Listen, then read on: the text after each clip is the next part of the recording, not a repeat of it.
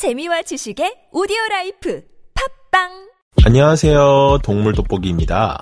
지난 12월 19일엔 EBS를 통해 한 해외 다큐가 방송이 되었습니다. 이 다큐의 주인공은 잠비아의 루앙와 국립공원에 사는 암표범 말리카에 관한 이야기였습니다. 말리카는 이 국립공원 내에서도 사냥 실력이 출중하다고 소문이 난 표범으로 높은 사냥 성공률을 자랑하는데요. 하지만 이 암표범의 삶도 녹록지는 않았습니다. 어느 날 갓 3개월이 지난 딸을 기르고 있는 말리카에게 커다란 시련이 닥치고 마는데요. 암표범 말리카는 이제까지 우리가 알고 있던 것과 전혀 다른 깜짝 놀랄 만한 사냥 방법을 구사해 이 위기를 벗어나는 모습이 포착되었습니다. 마치 깨달음을 얻은 무림의 고수가 새로운 무술을 익혀 자신에게 닥친 위기를 극복하는 것을 보는 것만 같은데요. 그 시련은 과연 어떤 것이었으며 말리카는 이 시련을 어떻게 극복할 수 있었을까요? 그럼 지금부터 아프리카의 재바른 사냥꾼 표범들과 말리카에 관한 이야기 오늘의 동물 돋보기 시작합니다. 동물 돋보기 줌 인. 어느 날 알려진 이 한 장의 사진은 많은 이들의 가슴을 아프게 하였는데요. 그 사진은 표범의 사냥감이 되었던 한 어미 원숭이 품에 매달린 새끼 원숭이의 사진이었습니다. 태어난 지 얼마 되지 않은 이 새끼 원숭이는 너무 이른 나이에 약육강식이라는 세상의 쓴맛을 봐야만 했고 표범에게서 도망가지 않고 이미 싸늘하게 식은 어미의 곁을 지키고 있었다고 합니다. 이 장면 역시 잠비아의 동부 사우스로앙나 국립공원에서 일어난 일인데요. 죽은 어미를 꼭 안고 매달려가던 이 새끼 원숭이 역시 결국 다른 표범들에 의해 생을 마감했다고 합니다. 분명 이는 자연의 섭리이자 동물 세계에서 피할 수 없는 운명과도 같은 일이지만 새끼 원숭이의 최후를 접한 누리꾼들은 안타까움을 감출 수 없었는데요. 이 사진을 찍은 사진작가 역시 자연은 항상 아름다운 것이 아니며 동물들은 살아남기 위해 다른 동물을 죽여야만 하고 그래야 자연이 또 돌아가는 것이라는 말을 남기기도 했습니다.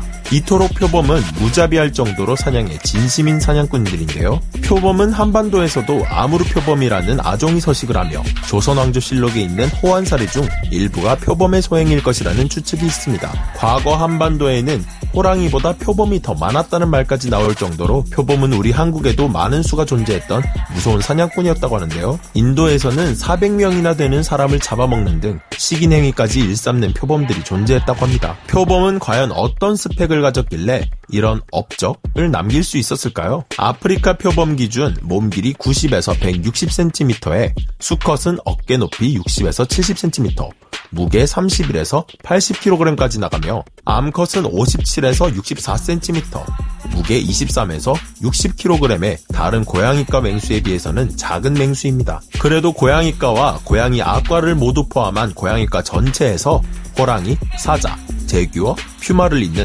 다섯 번째로 큰 고양이과 동물인데요. 이들도 큰 개체들은 만만치 않습니다. 북아프리카에서 기록된 총 길이 275cm에 무게는 불명으로 밝혀진 개체와 남아프리카에서 기록된 총 길이 262cm에 무게 96.5kg을 본다면 이들도 만만히 볼 만한 동물이 아니죠. 이들은 다른 고양이과 동물에 비하면 두개골이 몸집에 비해 커다란 편이기에 턱 힘과 목 근육이 상당히 발달되어 있는데요. 이 덕분에 자기 몸무게의 두세 배가 넘는 먹이를 물고 나무를 탈 수 있으며 그 일례로 50kg가량의 표범이 125kg이나 나가는 기린 새끼를 입에 물고 5.7m 높이의 나무를 기어 올라다니는 것이 가능할 정도라고 합니다. 더군다나 표범의 덩치가 보통은 인간 이하이기 때문에 그 힘을 얕잡아 볼 수 있지만 실제로 표범은 사자와 비교했을 때 덩치 대비 근력이 더 뛰어나다고 하는데요. 호랑이와 사자의 근육과 같은 크기의 인간의 근육을 비교해봤을 때 이들은 인간의 근섬유보다 두 배나 더 얇기 때문에 그 곱절인 4배 더 강한 힘을 낼 수 있다고 합니다. 사자는 야간 기습이라는 조건 하에 자신보다 최대 3, 4배에 달하는 동물까지 제압 가능한데요. 그런데 표범은 근섬유가 더 얇고 유연하며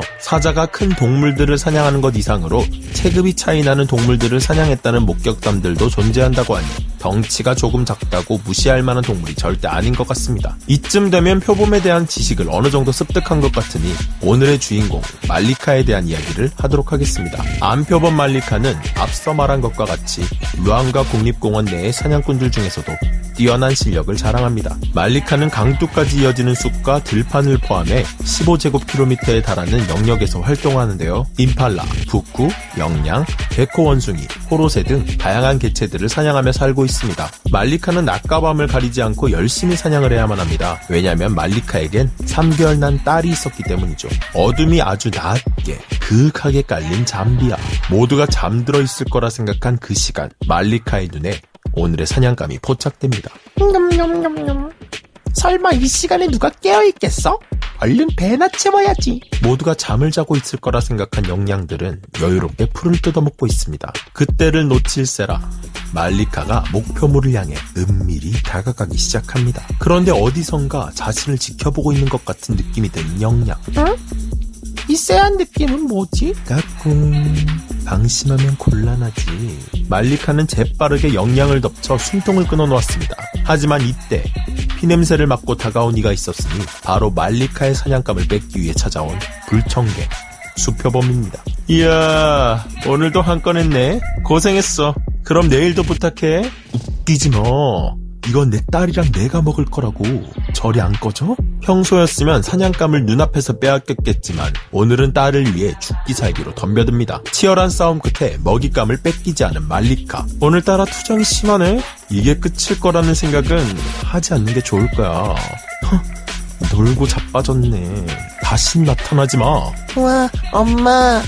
오늘은 영양이네요. 역시 우리 엄마 최고. 내 딸, 아직 안 자고 있었구나. 우리 오늘은 실컷 먹자꾸나. 야간 실력을 활용하는 밤 사냥에서 더 특출난 사냥 실력을 보이는 말리카지만 매번 열심히 사냥해 놓은 먹잇감들을 낼름 가지고 달아나버리는 녀석들 때문에 말리카는 항상 쉼없이 사냥을 해야만 했습니다. 그 불청객들은 바로 우두머리 하이에나와 수표범들인데요. 수표범과의 전투에서 승리한 말리카는 유유히 나무 위로 영양의 사체를 끌고 올라갑니다. 그러나 그 기쁨은 그리 오래가지 않았습니다. 다음날 저녁, 그날따라 잠비아의 저녁은 유난히 음습한 기운을 내뿜고 있었는데요. 어제의 수표범이 다시 나타난 것입니다. 영양의 사체를 올려놓은 나무 위로 한달음에 올라가는 수표범. 하지만 그곳엔 말리카의 3개월 난 딸이 있었습니다. 끝날 때까지 끝난 게 아니라고 했지. 야, 엄마, 엄마. 잠시 자리를 비운 틈을 타 기습 공격을 한 수표범을 뒤늦게 발견한 말리카. 아니 저게 어디라고 다시 나타나? 오늘 너 죽고 나 살아야겠다. 그 순간 수표범의 기습 공격에 아직 어린 말리카의 딸은 순간 발을 헛디디고 나무 아래로 떨어지고 맙니다. 안 돼! 내가 너 죽여버리고 말 거야. 이리 와!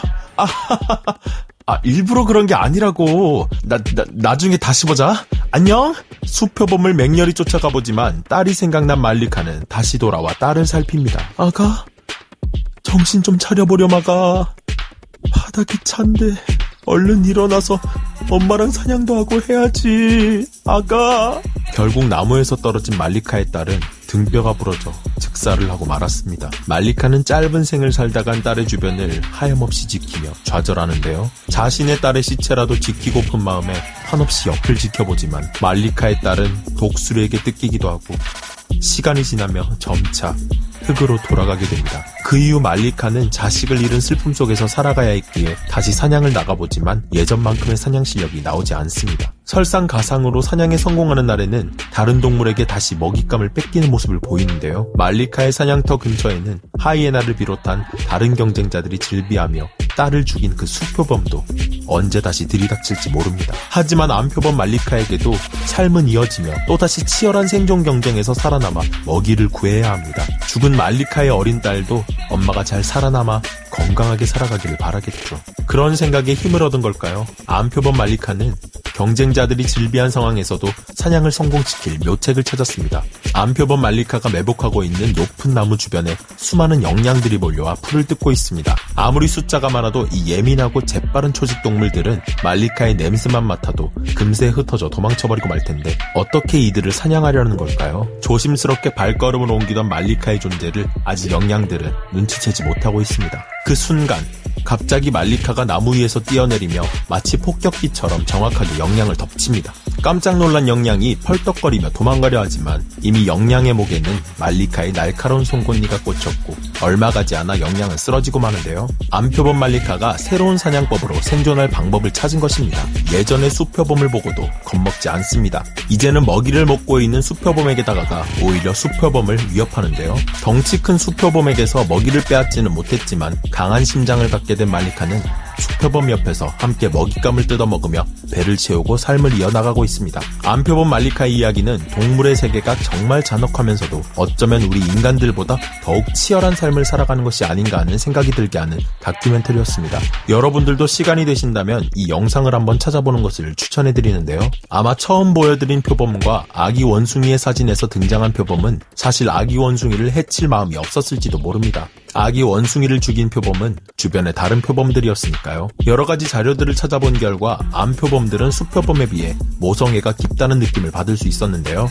물론 이 모든 자료들도 많고 많은 사례들 중 희귀한 일부의 사례일 수도 있고 조금은 자기된 모습들일 수도 있지만 동물들에게도 이런 섬세한 감정이 존재한다는 사실을 다시 한번 깨닫게 되었습니다. 오늘의 이야기 여러분들에게는 어떻게 다가오셨나요? 생각하는 사람의 관점에 따라 동물들의 이야기는 많은 사람들의 심금을 울리기도 그냥 단순한 시간 때우기용 영상 한 편이 될 수도 있을 것입니다. 하지만 우리 인간 또한 거대한 이 지구에 존재하는 자연의 일부이며 난관을 극복해 나가고 상처를 이겨내는 야생동물들의 삶은 어려움에 처한 우리 인간들에게도 삶을 이어갈 용기를 주지 않나 생각해 봅니다. 그럼 저는 다음 시간에 다시 돌아오겠습니다.